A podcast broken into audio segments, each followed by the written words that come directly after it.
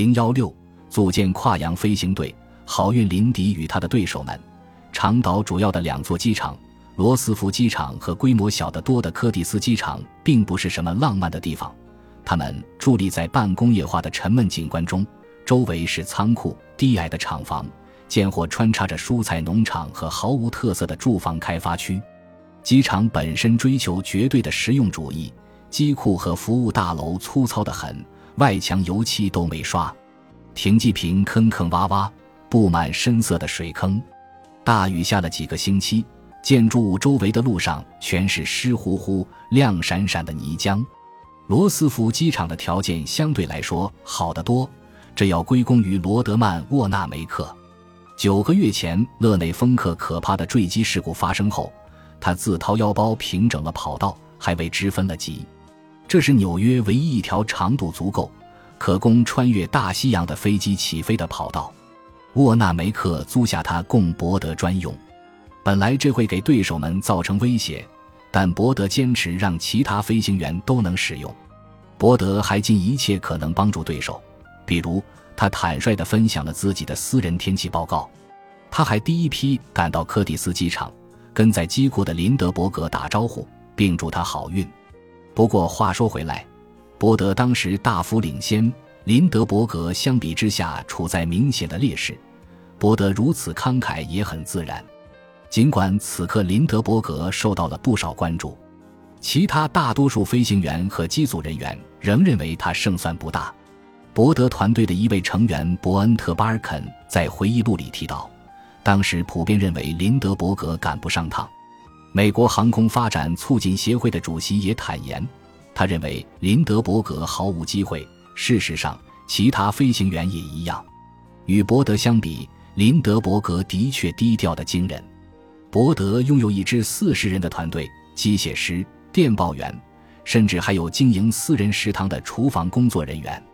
林德伯格在纽约没有任何帮手，他在圣路易斯的赞助人派了个名叫乔治·斯顿夫的年轻人，此人没有任何经验，最多能够跑跑腿，做些杂事。莱特公司提供了两名技师协助他做准备工作。凡是使用他们家引擎的团队，该公司出于利益考虑都给予同样的支持，还派了一个叫理查德·布莱斯的公关人员帮忙处理媒体事务。但莱特公司也觉得林德伯格不是胜算较大的黑马，所以让他们两人同住花园城大酒店的一间房。除此之外，林德伯格完全是一个人在战斗。保守估计，伯德的准备工作花费了五十万美元。林德伯格的总花销，包括飞机、燃油、食品、住宿加起来才一万三千五百美元。虽然伯德是城府挺深的人，不会轻易透露自己的想法，但他去跟林德伯格打招呼时，一定还是为自己所见吓了一跳。林德伯格分明还是个孩子，他没有相关经验，他的飞机没有无线电。使用单引擎，然而伯德坚持要求自己的飞机安装三台引擎，还是由一家没人听说过的公司制造的。林德伯格不打算携带救生艇，也几乎没有后备补给。最重要的是，他提出一个人飞，这意味着他要独自一人驾驶一架不稳定又难搞的飞机穿越风暴、云层和黑暗飞上一天半，同时平衡好由十四个阀门控制的五缸燃料的用量。并在全无地标的一片虚空里自己进行导航。如果他需要核对自己的位置或记录便条，他得把所有的物件摊在自己的膝盖之间，还得用膝盖夹着操纵杆。如果是在晚上，他还得用牙齿叼着手电筒。这些工作就算分给三名机组人员来干，都挺考验人。只要对驾驶飞机有所了解的人都知道，单独一个人干不了。这太疯狂了！几名新闻记者打算说服林德伯格放弃这近乎自杀般的念头，但无济于事。他不会听的。一个人向巴尔肯抱怨，他是个顽固的北欧佬。几年后，林德伯格在自传《圣路易斯精神号》里回忆，机场处在颇为肃穆的紧张气氛里。此时，离戴维斯和伍斯特在弗吉尼亚州坠机身亡才过了两个多星期。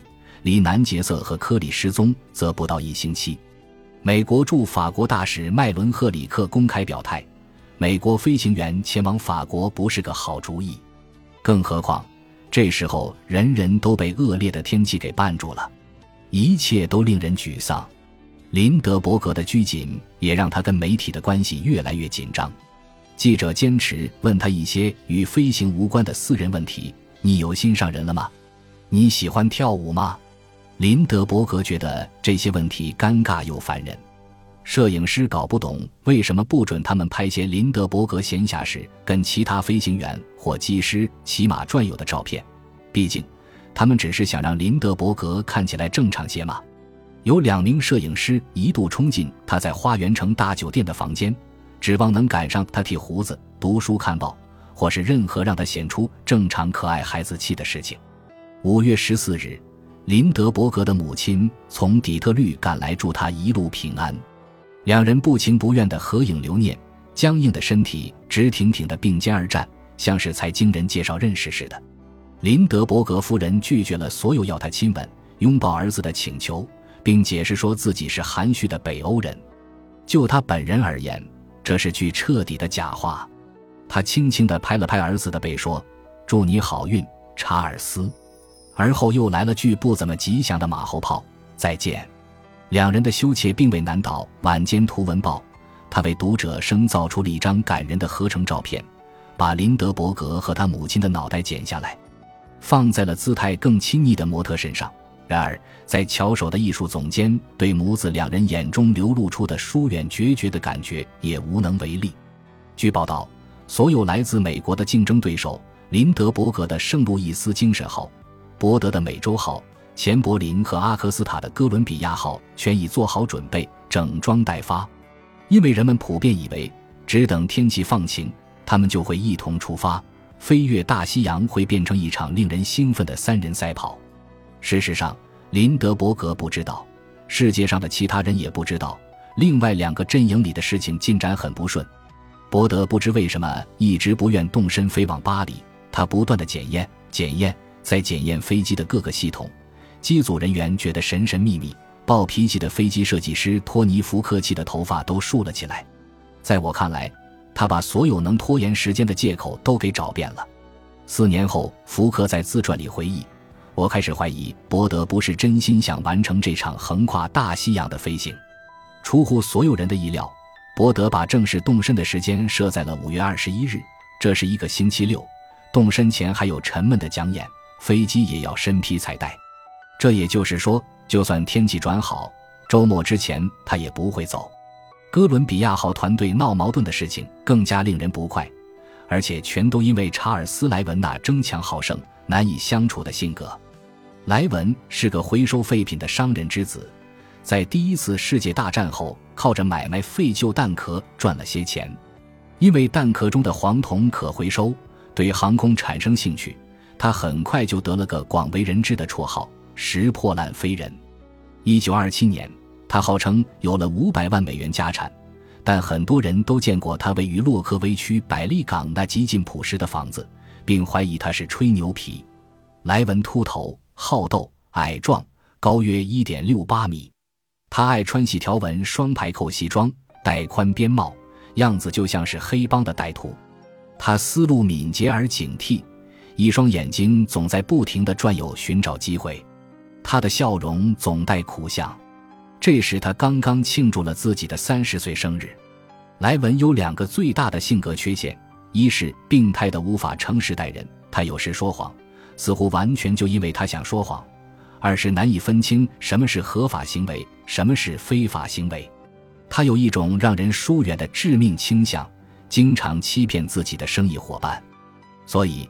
他一次次地被人告上法庭，正是这些法律问题导致了他后来的一文不名。与本次飞行直接相关的问题是，莱文受不了自己的带队机长钱柏林。这种情绪很奇怪，因为钱柏林是个和蔼可亲的体面人，也是一流的飞行员。只是他没什么朝气，身上最活泼的东西就是穿衣品味了。钱柏林喜欢时髦的领结。阔腿灯笼裤，再配上一双菱形密布的长袜，但在其他所有方面，他都极度孤僻。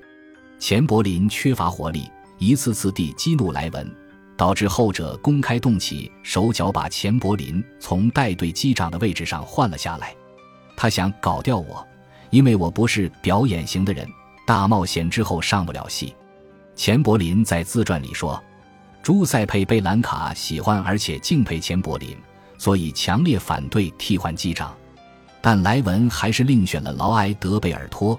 贝尔托身材魁梧。”性格较外向，毫无疑问，贝尔托是个大胆无畏的优秀飞行员。他是加利福尼亚人，孩提时代就自己造了滑翔机，跳下高高的海崖试飞，次次都成功了，但没有一次足够谨慎。贝尔托也同样是个热衷宣传的好手，他最精彩的一出绝技是在开飞机时举行婚礼，牧师则蹲在他和体贴的新娘之间。他的这些冒险之举，自然让莱文对他青睐有加。本集播放完毕，感谢您的收听，喜欢请订阅加关注，主页有更多精彩内容。